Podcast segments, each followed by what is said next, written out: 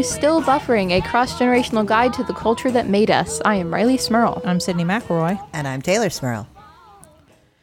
Well, we got our first Halloween inflatable. It's so big. It's huge. It's, uh, what, what'd you get? It's a Nightmare Before Christmas. Of course. It's like it's like the mountain or like the curly sort of peak walk thing, you know, that mm-hmm. Jack stands on in the movie. You know mm-hmm. what I'm talking about. Mm-hmm. It's like that and then it's got Jack and Sally sitting on top of it next to each other and then it's got like zero at the base next to a pumpkin. It's quite involved. It even says on it, which I didn't realize when I bought it, like Tim Burton's Disney's Nightmare Before Christmas, like across it, like to inform people who might be driving by, like, oh, that's what that's from. It's like a big ad for the movie. I don't- Yeah. Starring, produced by, directed by. It's it's huge, uh, but Cooper loves it, like loves it. Although she, I, I, I blew it up in the house. Well, you just plug it in. It inflated in the house, and I, she wasn't paying attention. I said, "Look behind you. Look what I just did." And she turned around and went, "I thought it would be bigger." It's huge. It's huge. Yeah. it's like three times her size. Yeah. You gotta Not get really that, times. that. What is it? The 50 foot skeleton? How big is that skeleton that Home mm. Depot's making? Mm-hmm. I I want to get that, that. skeleton and but I think it would be so scary. Like I think the kids would not be able to sleep.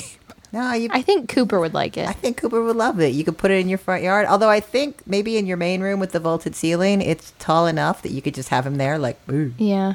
Just stand in there right in the middle of the room. That would be so creepy. Perhaps dangle him from the ceiling so his feet kind of like brush you every Yeah. time you walk through. just dead center in the room. I am uh I'm ready for Halloween decorations though. I almost just started doing that like didn't plan it, just started like digging out Halloween decorations and putting them up cuz we did get we we've already made a trip to the Halloween store. Of course. Yeah. Um because it's open so you gotta and we did get one of those um it's the sign from beetlejuice the like light up sign that says beetlejuice with the arrows from the movie you know Oh, nice. we got that and it's on the wall already and so then it's like you it's like once you start dipping your toes in you're like i just need the decorate i just need to get them all out Yeah. i just need to do it I did it. I made the mistake of going to Target to pick up some toiletries I needed. And of course, the Halloween section was right there. Mm-hmm. So I got some candy for my roommates. I got some decorative plates, one's shaped like a ghost and one's shaped like a cat to put the candy on. I got some lights that look like little spiders, some flickering purple lights to put outside. that's nice It's very nice. I also got little pumpkins. ooh little pumpkins Little pumpkins. A pumpkin candle. taylor have like you that. started decorating i feel like of the three of us it's you, you're usually the first to dive into halloween You know, it's funny. Every year I I get decorations, and some of them just become part of the decor.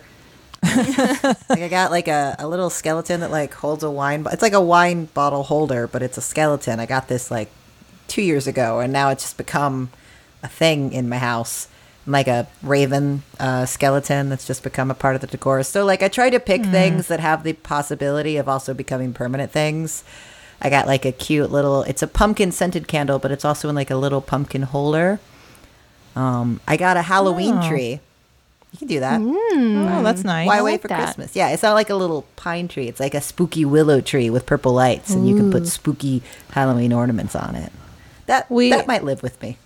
Yeah, Yeah. I think that's a good idea. We had that um, in the in the call room at the hospital for my for my team for my department. We had just a an all purpose seasonal tree hmm. that we left up all year round, and then would just sort of decorate periodically mm-hmm. based on like if there was a major holiday or just the time of year or whatever. And it, I thought it was a really nice like a pleasant addition Yeah. you know, to the room. Then they moved us into a smaller room and there's no room for a tree. Maybe get a small Horrible. tree. I argued that actually when they were going to move us. I was like, where are we going to put the tree? But that really doesn't. Hospital administration, when you make that argument, they just look at you like, are Sorry? You, are you okay? You should. are you a physician? d- defiantly brought it with you? Half the room is tree, and you're like, whatever. This is my joy. like there, there's a tiny little room adjacent. There's like the room where we sit, and there's a tiny room, little room with bunk beds in it for the residents to sleep. Um, and it's like barely big enough for the bunk beds.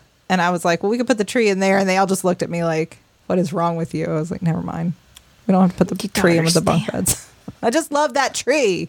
Just get a get a little tree. They have little Yeah. trees. I should bring him a little tree. Little they, tree. uh, they really need to pick me up right now. Do you think a tree decorated with Halloween things? No. Then I'm just like, I'm one more of those like, oh, you guys seem sad. Do you need a pizza party?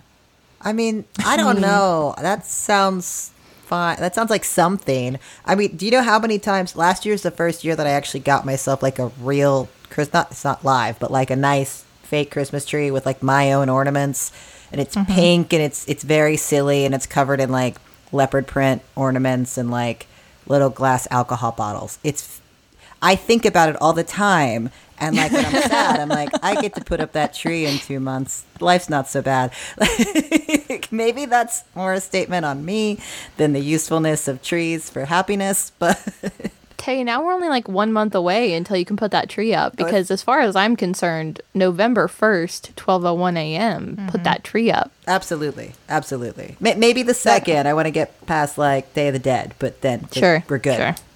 That's like that's like British style. Mm-hmm. Well, I remember being in the UK with Justin in November, and like like the Christmas st- stuff was so it felt so early to me, and then it hit me like, oh, because no Thanksgiving.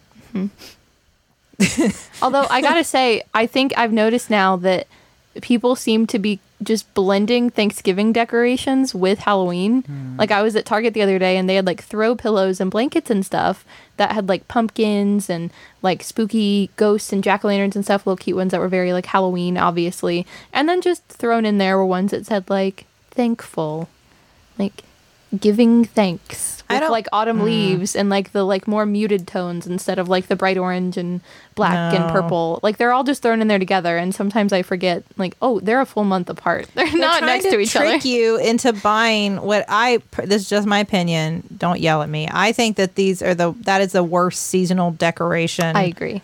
like genre is the Thanksgiving decorations. Oh, yeah. I mean, Easter's pretty low too for me because eggs. But I mean, Here is Some here nice is why. I don't know. Yeah, I agree with Thanksgiving more than Easter, only because Halloween is a season, right? Like you get the whole month of build up where Mm-hmm. Right. like things are going on. There's parties or events or whatever. Uh, Christmas is a season. Mm-hmm. Easter, to some extent, is a season. I mean, spring, like people turn it into like a thing. Yeah, spring. Thanksgiving is not a it's not a season. No. You don't get a month of build up to like, oh, I can't wait until you get to eat all this food. Like it's it's a day, and if you're in school, it's a week off of school. That's it And I just don't want to go buy like a hay bale so that I can put it out front for a day. for a day. Is that how you? Well, that works for Halloween, but also, what does that have to do with Thanksgiving?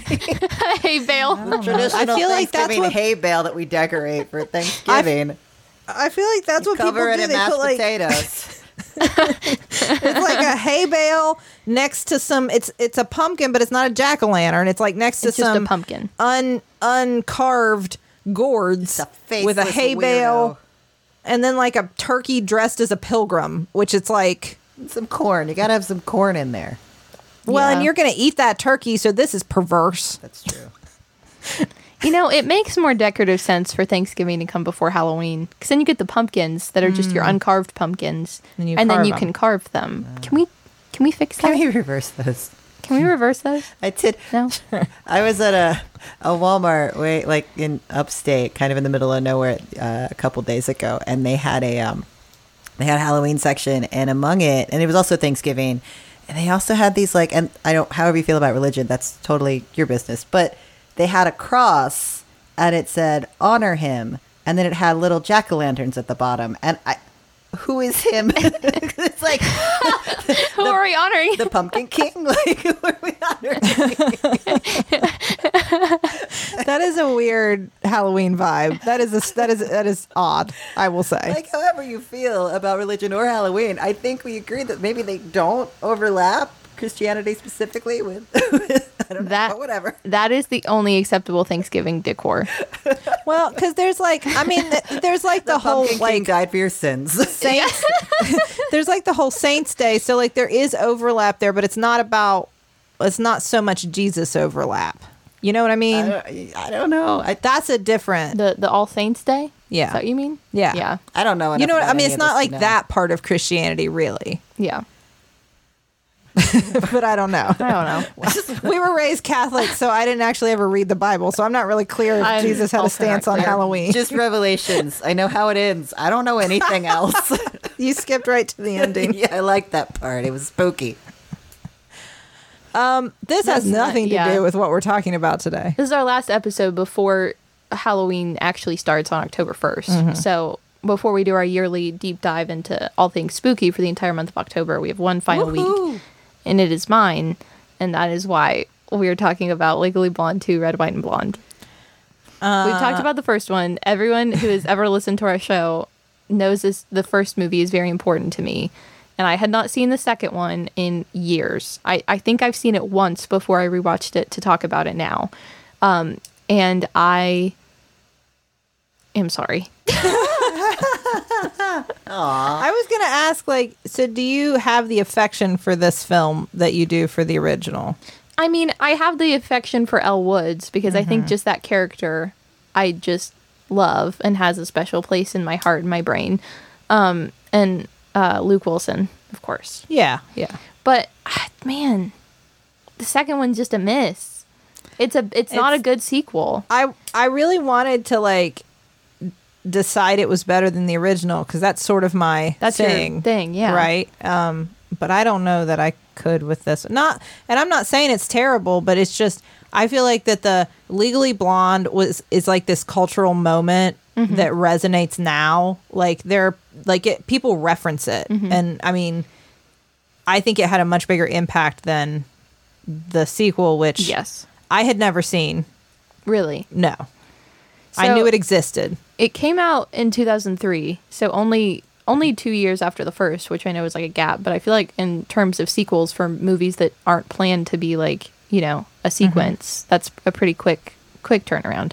It must have been Legally Blonde was very successful. yes, I have to guess. I Yeah. have to imagine. Um, and I, it, the whole premise is basically now Elle, you know, she graduates from Harvard Law at the end of the first one, and she's just started her first real law job. Uh, but she tries to find Bruiser's mom for her wedding because she wants to invite Bruiser, her dog, her dog Bruiser's mom, to her wedding. That is a that. Can we just that premise? They could have found anything better. She has a dog. You didn't have to reach that far to make it about animal testing. Yes.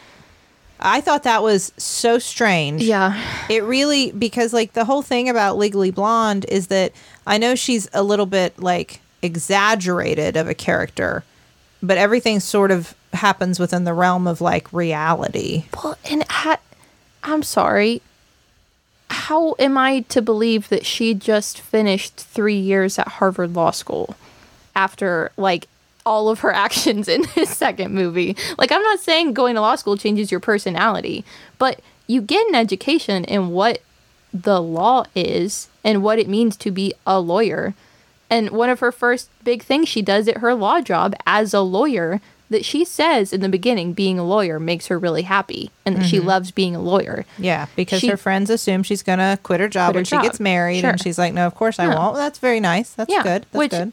In a first time viewing you'd think, "Oh, this is going to be about her like being a really great lawyer while also planning a wedding because she's Elle Woods." That makes sense to me. No, she brings in a whole presentation to all the big lawyers at her firm and is like, "Here's why animal testing is bad." Which, yes, it is. But I I got to agree with the big mean guy in charge of the firm No, who's no. like, "Hey, this is a law firm. We don't what do you want us to do with that?" Like, what do you want him to do with that, Elle? That's not what you do. That's not your It was job. also not a very um, convincing presentation. Just, It was to be not. real, I just took some pictures of my dog wearing some strange, somewhat reductive outfits, and Every time and here to- Every to time help that- animals. argument was made, and that was her sort of like angle was, dogs are great. Mm-hmm. That to me was so bizarre because like, I, I mean it's. I know that it's a movie and so it's fake and whatever. So like, could you convince people to vote for this bill because they love dogs? I don't know. I guess in the movie you could, but I she's smart. Like we have. Mm-hmm. That's what I'm saying. We are set Yes. up to believe she's intelligent and could you actually use like the law. Yes. Thank you for phrasing that better than I did. That is exactly what I meant. Like Yeah. obviously now she has a legal education and is very smart. I mean, she got into Harvard, went to Harvard. Like she's very intelligent. You don't like she could have used all of that to make her argument so much It- better. It's also bizarre to me that she started with this firm and she went through all of law school too. And I mm-hmm. imagine somewhere in there they introduced to you the idea that part of being a lawyer is that sometimes you're representing or your firm's representing someone who like is the quote unquote bad guy. Mm-hmm. Like somebody who did something bad, like a big corporation Yeah. that's doing something ba- that you don't like, but your law firm has decided they're going to be their representation. And so that's like part of it. And that's fine if you don't agree with it and you decide to quit your job over it or whatever. But she seemed really confused by that. Like, Yeah. aren't we all nice people who are always on the side of good? And it's like, what? Sorry. like uh. in the in the world? Like everyone on earth? Yeah. Uh, yeah. So basically, she tries to get her law. I don't even know what she's trying to get them to do. Actually, I'm really unclear on what her Yeah. her suggestion is that they do, because she's not suggesting they like sue them or anything like that. Yes. Like, I, well, you can't just you sue can't just them. sue them for animal testing because it wasn't illegal. So. Uh, that's what I don't know. I don't understand You what also she's need to represent somebody. You right? can't just you can't just be a law firm yeah. and sue someone. Um, but so I don't know what she's suggesting. So she gets fired because her boss is like, "Hey, this isn't what we do. If you want to be an advocate, good, that's fine, but like that's not what we do." So she moves to Washington to become an aide for Congresswoman Sally Fields um, and try to get legislation passed that uh, bans all animal testing. So Yeah. I uh, I I have to say I, I don't like seeing Sally Fields in a role like this Kind of because I love guy, her. yeah. She Mm-hmm. yeah, she's just so lovable and sweet, and yeah. it's hard for me to imagine her ever being a terrible political operative. I mean, at least it's like uh, kind of realistic, though, right? Like, yeah, even if fair. it's a thing that like you think she cares about dogs because she has a dog, and then you find out, oh wait, she doesn't actually. They just got her one to take pictures with, so that people Mm-hmm. found her like to look like a nicer, more approachable person that likes animals. Um, and then she decides she can't support the bill anymore because she has someone who backs her campaign who invested in a big cosmetic company. She's like, hey, they're not going to fund me if I support your bill, so I get at least that's like fair. yeah, That's that's the weird thing about this movie because like, you know, the first movie has a little bit of kind of like, well that wouldn't really happen. I don't think you could really get into law school that way, yada yada. But like it's Yeah, she the- definitely couldn't. you can kind of like separate from reality and enjoy it in this sort of pseudo reality, right? Like everything lines up. sure. Sequel mm-hmm. has this horrible combination of this is bizarre and would never happen, and then also like, yeah, real world politics are real, real depressing to think about, huh? That it's not about what your constituents want or need; it's just about who is donating to your campaign and paying your bills, and that's what happens on Capitol Hill. It mm-hmm. wasn't I mean, like either take me away from reality entirely, or don't lie to me. Yeah, Yeah. no, I know what you mean. It felt like it didn't know exactly what kind of movie it wanted to be because the if like could the politicians all be as craven as they seem? Mm, well, mm-hmm. yes, we we know many to be. Mm-hmm. I won't say all, but many. So like that's fair, but if that's your commentary, then it's almost like a satire. Mm-hmm. Like then an Elle Woods is the perfect person to manipulate that system because she works that like she knows how to work that way. She mm-hmm. knows how to do the like social engineering part of it. Mm-hmm. So like she's the perfect person to operate. But then you can't have it be like a happy ending when it works. You know what I mean? Because it's then it's sort of satirical, but it's not that. It's all like, yay, we did it. Yeah. we saved the dog. I just, I, the first movie makes Elle Woods a very, in my opinion, for its time and what it was, I think, attempting to do, makes her a very like inspiring character for, I don't know, young women, maybe? I don't know, um, but, but, but by the second one, it's like she gives that big speech to Congress at the end, and half of it's about like a haircut she got that she didn't like. And like part of her argument to prove why Sally Fields is lying to her about whether she had lunch with a certain representative or not is because she knows the rules of facials. It's like, okay, yeah, we did this in the first movie. You pulled out the rules of perm maintenance in the middle of a courtroom. Now you're doing it again, except with facials and much lower stakes in, Yeah. in this specific circumstance. Like, I just don't know why they can't lean into her being like overtly feminine and into planning her wedding and into dressing nice and wearing pink and not like falling into the same like I don't know super serious mindset. I can't have fun. You know, I have to be all about work all the time and I can't have a life and I can't wear pink and have a snap cup or whatever and like cheer on other people. Like why can't she do that while also being like intelligent? Yeah, well, that the first movie, that whole argument that happens with the perm, uh, uh, did you see that the Chutney? Yeah. Chutney was the Yeah. the perpetrator. Uh, it it shows like she's a first year student, but she's she's got savvy and she can use her information, her knowledge to like figure something out. But then when she's gone through four years of law school or three years, uh, three, right? Three. Yeah. Uh, Yeah. And she still is just falling back on her like fashion and facial and makeup knowledge, and that's the only thing she has to maneuver. It's like, well, what what did you do, Elwood? Exactly. Because we know you did well. Yeah. You were like valedictorian. And then it just like calls back into question the whole thing of like, oh well, did they let her in because she was smart enough, or because like all the admissions officers were gross and thought she was hot and let her in? Like, did she It- get through law school and do well because?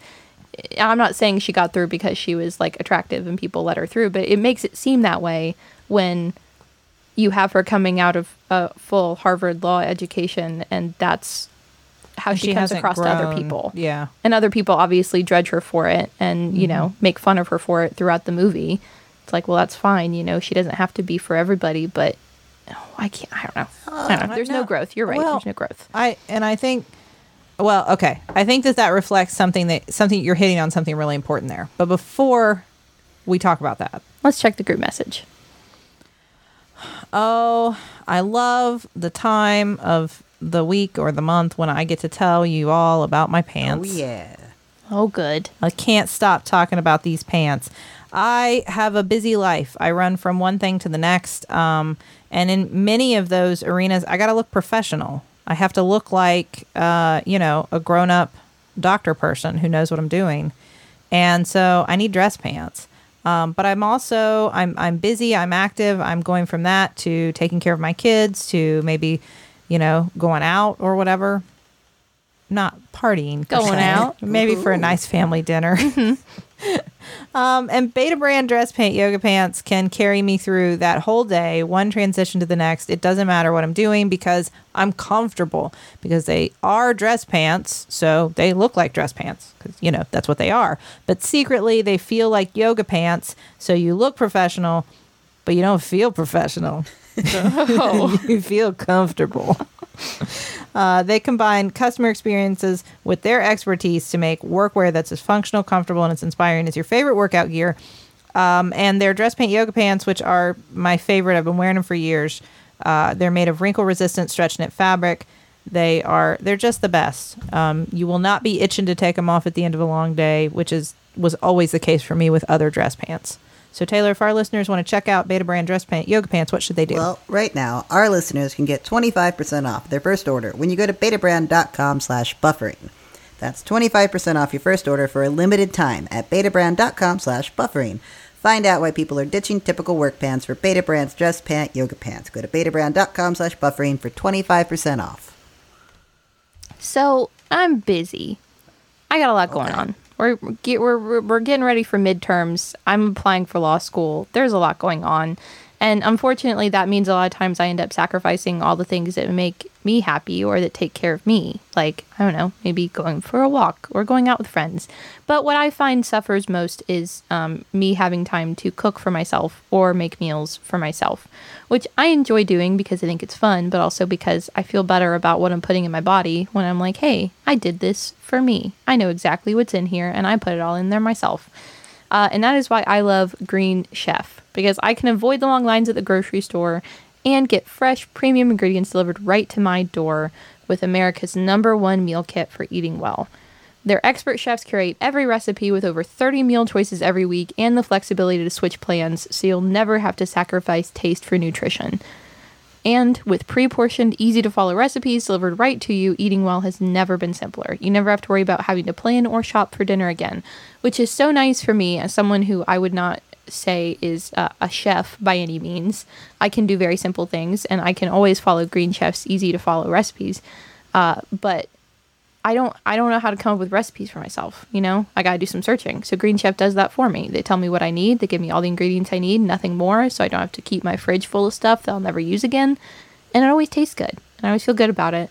And everything is ready super fast uh, and super easy. So, Tay, if our listeners also want to check out Green Chef, what should they do? They should go to greenchef.com slash buffering100 and use code buffering100 to get $100 off, including free shipping. That's greenchef.com slash buffering100 and code buffering100 for $100 off. So what I was thinking as you were talking about that is, I mean, one one reason for like sort of that shift mm-hmm. from the first to the sequel is that you know sequels often try to replicate the formula of the first and mm-hmm. and fall short. But but the other thing is, I feel like it's kind of reflective of the way post two thousand culture and like our understanding of sort of some of these complex issues like feminism and sexism and things like that, racism eventually, like how it evolved mm-hmm. so quickly. And where something that would seem like very uh, girl boss kind of that brand of feminism, as, as quickly as two years later, would start like to seem like a little bit of parody if not handled right. Yeah. You know what I mean? And I, I feel like that, that that that is true about the last 20 years is Yeah. that everything like the way our culture has shifted and we have started to like turn a critical eye back at ourselves and look at the way we think about things and talk about things and and how we represent different things has has changed so quickly I mean, maybe you just see that in the movie. Like here, they're trying to do this sort of fun, silly thing where it's like she likes pink, but she's also really smart, and it mm-hmm. can be both and whatever. And then when you do that in the second iteration, it's like she still likes pink and knows about hair, and that can be really impactful on people. And it's like, well, now hold on. Yeah, I just I feel like the whole thing in the first movie was people didn't take her seriously in the movie just because of how she came across upon like first impressions, like how she dressed and how she spoke and the things she liked to do and the things she cared about. But she was able to prove all of them wrong because she also showed herself to be very intelligent and good at law, like good at mm-hmm. figuring things out legally. Like in the first movie, she even is in just the law classroom, like proving her ex boyfriend wrong about things because she's able to create actual legal arguments, not like hair arguments, like actual things based in the law. And this second one feels like no one takes her seriously because of how she looks and how she dresses and all that, like in the first one. But then it's hard, ac- even as a viewer, to continue to take her seriously because of she's still like the same person as she was at the very beginning of the first movie in some ways. Um, well, and and it's not. I was trying to figure out why it's not as easy to root for her in the second movie as in the first. But like in the first movie, I mean, through, and in both movies, really, she's she's presented as sort of the the outsider, right? She's different than everybody. And it kind it works in the first one because the people she's the outsider against are other people that are also extremely privileged. It's a bunch of other people at mm-hmm. Harvard. But in the second movie, it, it's kind of like I mean the the sort of one of her main antagonists is this is Grace, this woman that's worked so hard and she's had to take what she can get and, you know, climb inch by inch because that's how the system has treated her. And Elle kind of uses her privilege to jump past her in line. I mean, mm-hmm. the big connection she makes to get her bill in is not some savvy lawyering or, or, you know, intelligence. It's making a connection with one of these, you know, soulless Congress people about being in the same sorority as her. And Yeah. that that that's That- privilege, being in a fancy sorority at an expensive college. Yes. that that moment hit i mean i w- when that happened i found that like so different in tone from the first movie exactly that tay because i was watching and i thought well this really sucks. Well first of all like i think it just has to be said why would they have the only prominent black character in the sequel be her antagonist that like we're supposed to be rooting for her to like have these sort of like you know uh deals outside like you know backroom deals and stuff and like good old boy kind of thing connections because that's what it plays mm-hmm, like right? Mm-hmm. like oh she has all these secret white people connections and so she's getting ahead of grace. That i mean did nobody think about that? Yeah. like the optics suck. But yeah that moment when it's like oh i'm gonna get on board with you because we're in the same sorority it was like oh come on. Yeah. like but and again like you said that probably i mean that's probably how it works sometimes Oh, yeah. Right I i'm mean- sure that's how it works they use that literally the same exact like plot moment and device in the first movie when the woman she's defending for murder was also a Delta Nu. yes And it it doesn't feel bad there because it's like, oh wait, I can trust you now and you can help me because we're in the same sorority, I guess. I don't know. I'm not a sorority person. I don't quite get it, but like I guess that's at least a little bit better that it's just like, oh, I can trust you to listen to why I'm innocent and I didn't murder my husband and maybe now you can help me. And like she is helping someone who actually isn't guilty of something. And it just feels bad in this one cuz it's like, no, this woman laughed at you and didn't take you seriously because you you kind of made yourself look a little bit silly uh, in front of this congressional committee. But now she's just going to listen to literally anything you say and support anything you put in this bill because you were in the same sorority. And it's like the other congressman who uh, supports her, who supports her because their dogs fall in love. That's it.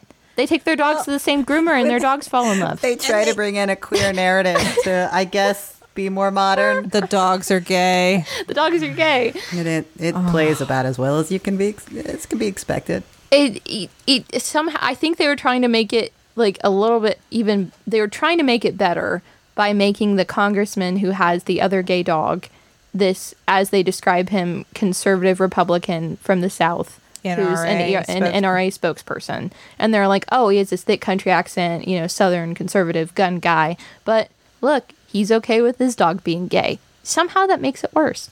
I It do- somehow it makes it worse. Well, it does because like as soon as you say like I'm a spokesperson for the NRA, I'm sorry, personally, all I can think of is like, oh, so you're fine with school shootings. I mean, mm-hmm. and I know that's not the same thing, but like I immediately I'm like, so are we supposed to be behind this guy because his dog's gay?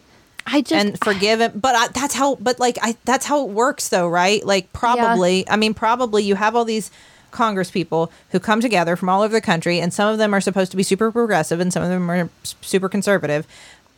But a lot of them do get along and Yeah. are friends, and they do just sort of look past some of the stances and beliefs that their colleagues have that are atrocious to the other, you know? And are we supposed to believe that's good? all I can all I can hope, giving them like the absolute like benefit. I don't even want to say benefit of the doubt. Just like all I can hope is that maybe, and I was three, so I don't know. maybe the term NRA spokesperson did not have the entirely same connotation It didn't. in 2003 as It it, does today. It was just No. as bad, I'm- but we weren't aware. Right. Right. Like that putting that in a movie now, the only character you would call like give someone that quality would be someone who is just your absolute bad guy, worst character, rooting It's- against it's him, the antagonist of irredeemable, the movie. yeah. It's irredeemable. But I feel like then it was probably like just something you applied to this character to make it very clear like, oh, they are a Republican. They're conservative, I guess. Wh- Which again, you are right because that that represents a big cultural shift. Because Yeah. uh, being in the NRA did not used to mean what it means now. Yeah. And I'm not saying it was a good thing. You're exactly right, Teylor. It's always been as bad as it is now, but it just didn't have the same. the organization has come Cultural impact. so much more radicalized. Yeah. too. I mean, like I, I think all of that is fair to say. Um, but yeah, and I, I, I mean, and I, then I think if you take like what becomes sort of hyperbole, right? Like this becomes it goes into the realm of like surrealism. Mm-hmm. So what is what's her next big move to rally support for this bill is to bring all of the sorority sisters from Like, all over the all of country, them. all of them. From all of the, oh, yeah, everywhere. And like first, she brings a few who are gonna like go convince Congress people. Like Her two best friends, yeah, Margot and Serena, of and they start like getting the interns, the Congress interns, to, to do dance. a cheer number. Mhm. and that persuades some people. But then like you have the march, and you've got all these sorority girls invading Congress, and like the idea that like all that works is again not. It's not a stretch. You know, because what you're kind of saying is initially, especially when she just brings her friends, I brought these attractive, you know, privileged white girls Mm-hmm. and I'm I want to give them FaceTime with members of the United States Congress to talk you into this. That would probably work. I mean, and I, yeah, I mean, Yeah. and it's like again, if what you're trying to say is sort of a, a satire, it's, it's super clever. Like Yeah. Mm-hmm. it's smart and and biting and cynical. I, don't I don't know if that's it what was they were going Yeah. for. Yeah. Right. Well, exactly. Like I think I'm giving it too much credit. Right. Yes. I mean, I I think it's it's a very specific sort of uh, magic that makes Elle Woods a believable underdog in the first movie. And even when you look at like the client that she's defending, it's a woman that's being characterized as like the evil gold digging, like you know, mm-hmm. like mm-hmm. the woman that marries an older man for his money. That's a very specific type of woman that we tend to villainize. That is a truth, and I think that mm-hmm. that that's sort of the theme in the movie is that Elle also is a play on that. So it kind of it all works, right? Like she's defending somebody who's an archetype that we actively do villainize. And all of that like it's like they took the wrong things that worked about the first movie and moved them into the second movie cuz all it Yes. reads is when she says you do it the whatever Washington way, I'm going to do it the Elle Woods way. It's like what the Elle Woods way is is you're going to utilize every aspect of the privilege that you have that Grace lacks to get the things that you want mm-hmm. done, which ultimately, as much as I, I, I agree, animal testing is garbage, but it's a personal interest that you never thought about until it affected you personally and you got what you Yes. wanted. And that is how a lot of things get done in Washington. That's I mean that's true. That and uh, like again, I agree with I agree with what this bill is. I you would- agree with Bruiser's bill? I agree with Bruiser's bill. I would sign on to Bruiser's bill w- were I in this fictional Congress. like I agree with that. Uh, that's that's not a problem. But I did have that thought like what because we don't really get to hear what are the issues that Grace has been fighting to bring to the table. we literally don't know. we don't know and i i betcha i betcha there's one or two that i probably would get a little more excited about and would think like well this is important but grace is probably you know fighting to do something that the people in their district want. Yeah. that's the other thing. Like what about what is what district does she represent? And what do they care about? I don't Well, know. they, they call her, th- at one point, uh, Sally Field's character says that it was a sacrifice for Grace's homeowner bill, which I don't know what that means, but it sounds like it maybe is important. Well, they say flip that. it. Sally Fields says that was Grace pushing that for two sessions, and then finds out Grace is like, I wasn't pushing that. That's a tax cut for the super wealthy. That was Sally Fields It doing was- that. It was Sally Fields lying to like put the blame on Grace for why Bruiser's bill had to lose her support. Mm. yeah she was playing grace and elle against Which each other Worse. which is even worse i mean I if this was if this was the issue they chose, which I got I I will admit, something like this issue does feel like it fits in Elle Woods' wheelhouse. Yes, it does. she Stand up for has the a- animals, She has a dog. She's an animal person. Her dog is her best friend, and cosmetics, and like even if there would have been some sort of moment of like, she almost does it too when she talks about the blush she wears, and then she has Mm-hmm. to think about like, oh wait, what is happening to all the animals before I put on this blush? She almost goes there. She doesn't quite get all the way there, but if they wanted to do that, they could have done it in the same legal setting that they did the first one in, except in a law firm instead of in law school. They could have made her mm-hmm. like she has to choose between representing this evil cosmetics corporation that her firm's representing or uh, helping out the people who are suing the cosmetics corporation. She loses her big firm job, but then she ends up defending the people who are suing the cosmetics corporation. Like uh, literally anything like that where she still people don't take her seriously in the courtroom mm-hmm. because of how she looks. It's the same issue, but you don't I don't know. It they could have done it They- and it would have made so much more sense and been such a better sequel. And this just I, it was not it. it was it, it's easy to make a lot of jokes about politics and politicians mm-hmm. th- you know and so you can make a lot of silly jokes about them and i really think it's it was sort of like the you know the whole thing like if one rubber chicken is funny then it are a thousand rubber chickens Yeah. a thousand times funnier i feel like that there was a little bit of that going on it was like well people liked it when she did that perm thing Let's do it. could again. we do a whole movie Yes. but make the whole thing sort of like that perm bit only just continuously for the entire 90 minutes.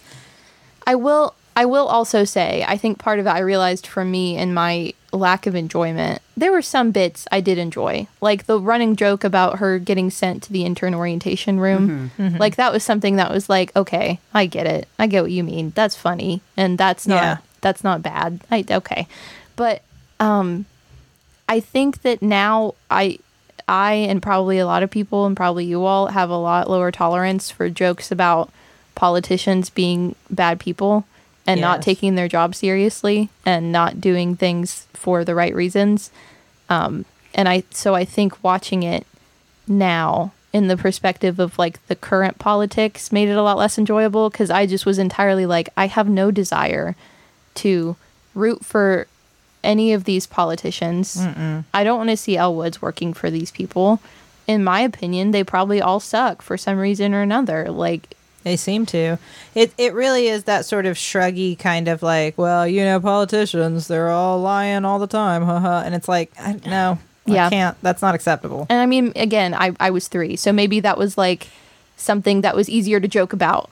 I don't know. Probably not. Politicians have always mm-hmm. kind of been like the same. I just think, you know, social media and stuff now, but you know what I mean? Like, I just feel like, mm-hmm. especially now, I mean, those kind of jokes just don't hit hit well. not not to be controversial, but I don't think it used to seem like half of the representatives wanted to kill their constituents. So it is a little bit more heated No. now, I think. I mean, It is. It is Yeah. more heated. You're right, but I do remember, and tell you, you could probably back me up on this. There was an approach, like to like if we just take like the most notable, like George Bush of the time, uh, W. Bush. There was this sort of approach to W, like, oh, he's not very smart and he's not a very good president, but he's kind of like a lovable goofball. What can you say? He's not a very good president. I mean, like that was Yeah. sort of like the way everybody talked about it. Even like if you were very opposed to him, uh, and uh, not to say there weren't, there wasn't vitriol. Not to say there weren't angry people. Obviously there were, but like the the cultural conversation about it was more like, oh well, our Yeah. our president's a dullard. Yeah. I mean, you know, I mean, it was like, shucks. yeah, I, Yeah. I don't think we had an understanding of the extent of, I'm going to say, villainy that happens on the mm. red. yes, yes, 'cause yes. That's why the, the end of the movie just hits so sour because it like kind of insinuates that now Congress has turned around and they're all going to work for better things and like even I think it's hilarious it it ends with like animal testing being outlawed across America which isn't we we still do that we still spray bunnies in the mm-hmm. face with perfume and blind them because I don't know that's not I mean, I, I, you know, they, they make. I think one time during the movie they make the offhand point that animals don't react to the same way that humans do to things, and like that could have been like a that's like an actual point to argue, but no, it's mm-hmm. that. That's a good legal Yeah, argument. you yeah. love dogs, and so we shouldn't hurt dogs. It's like no, there there are legitimate reasons why animal testing is just bad for humans. Even if your concerns are only humans, it's bad. It doesn't work. But like, let's not worry about all that. Let's just and let's end this movie like it's over. It's, still still Yeah. happening, still legal. And let's end the movie by letting all of the animals go into the streets. Which And that scene where all, the the ducks where the all the stray and- dogs and ducks are Yeah. running into the streets, all I could think was like, but that is like the United States government. Like, I guess we can't do that anymore. Should, let's just let them all go. Uh, guys, we can't just like let them all go in the street. That's a whole other problem. Like they'll die. They they'll they'll starve. Like yeah, hey, yeah, they wanted to let them go. Just let them go. We'll figure it out later. I don't know. I mean, when we when we decommissioned a bunch of uh, institutions, you know what we did, right? With people. yes. So yes. is- I mean that. I guess that part's believable. We would just let the animals that are sick and tortured out into the streets. if you make the case that this movie is like biting commentary, like intense political satire, I think you could. it's a brilliant film. You could. It, it is definitely not what they meant to do. If you reach hard enough, I think you could do that, and you could see where it would like make some actual good like satirical points. I just couldn't stop. I, I couldn't stop thinking about the moment that I think was my least favorite moment in the entire film, because it. I feel like it was made to look Elle look dumb, not just like like as a character, not just like in the context of the film, which I, I know they do a lot because that's like you know the thing about her character. Everyone thinks she's dumb because how she looks.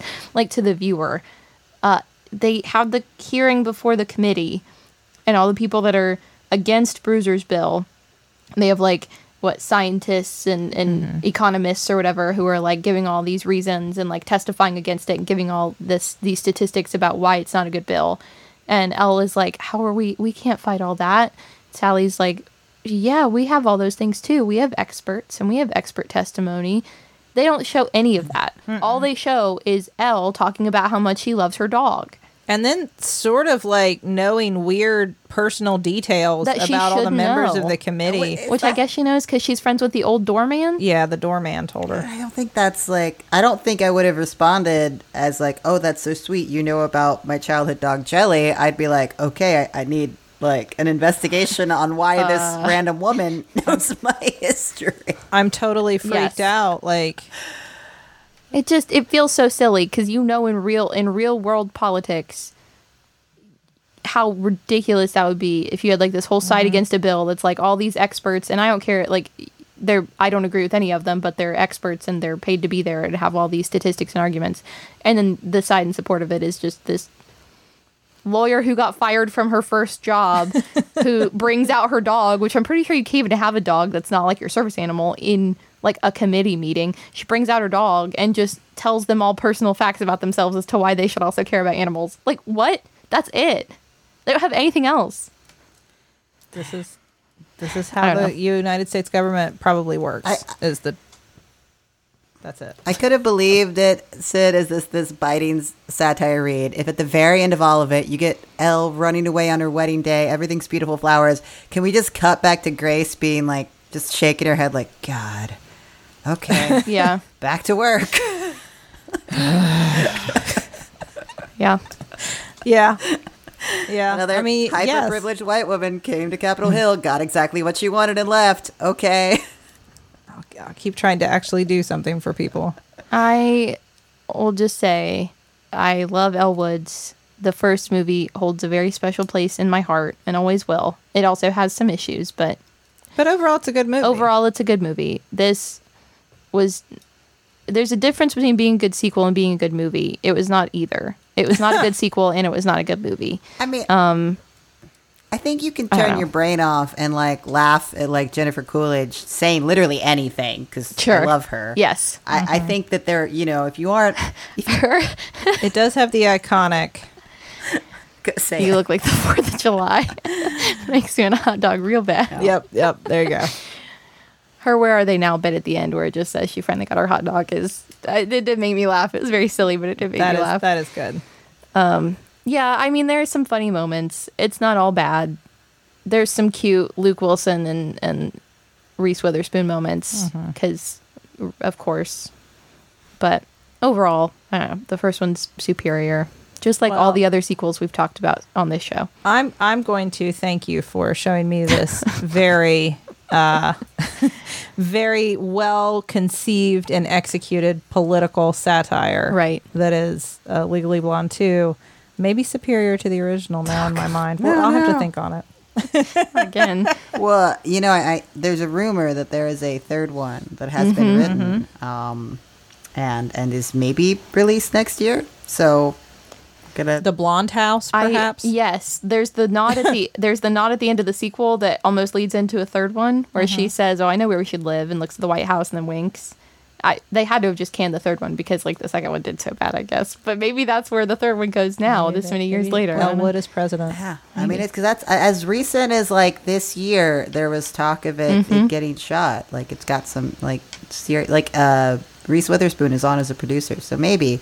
Um, and I, I don't want to anything you bring to the table, either of you. I don't ever want to like, like if it was absolute like no one should see this. I feel like we wouldn't even talk about it. I, I Right. love the character and the characters there and. Look, as somebody that enjoyed Indiana Jones and the Crystal Skull, sometimes you just watch something because you love a character. It's fair. I, hey, I understand. I am a defender of Grease 2. Yes. So Well, thank you all. Um, I uh, will keep my fingers crossed for the third one being a redemption story for everything that happened in the second one. Um, Sydnee, what's next? Uh, because we are officially going to be in October. Um, although this one will officially come out not no day before. The Yeah. day, last day of September. Uh, I wanted us to talk about the um, the Treehouse of Horror, the Halloween episodes of The Simpsons. You don't have to watch them all. There's like t- the dozens of 30 seasons. Is that how many of The Simpsons? There's so many seasons. Not all, but just like pick a couple of your faves. Um, because to me, Trick or Treat Halloween was synonymous with watching the Halloween episode of The Simpsons. So All right. Nice. They're on Disney Plus for anyone wanting to watch at home. excellent. Well, thank you both. Uh, thank you, Rileigh. Of course. Thank you all. Um, thank you, listeners. You should go to MaximumFun.org and check out all the great podcasts there.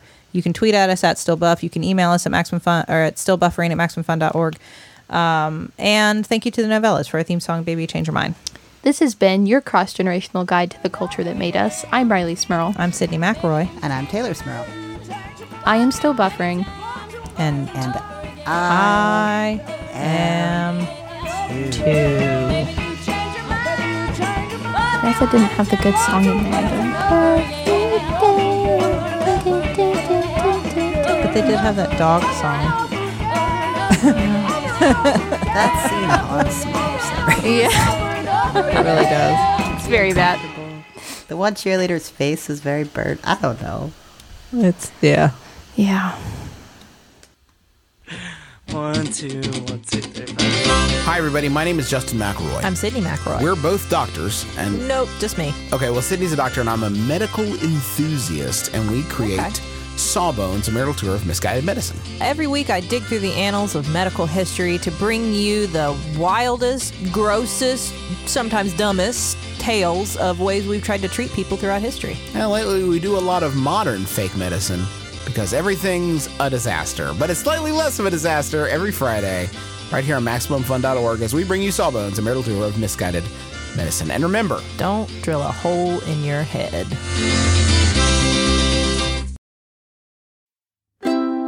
MaximumFun.org. Comedy and culture. Artist owned, audience supported.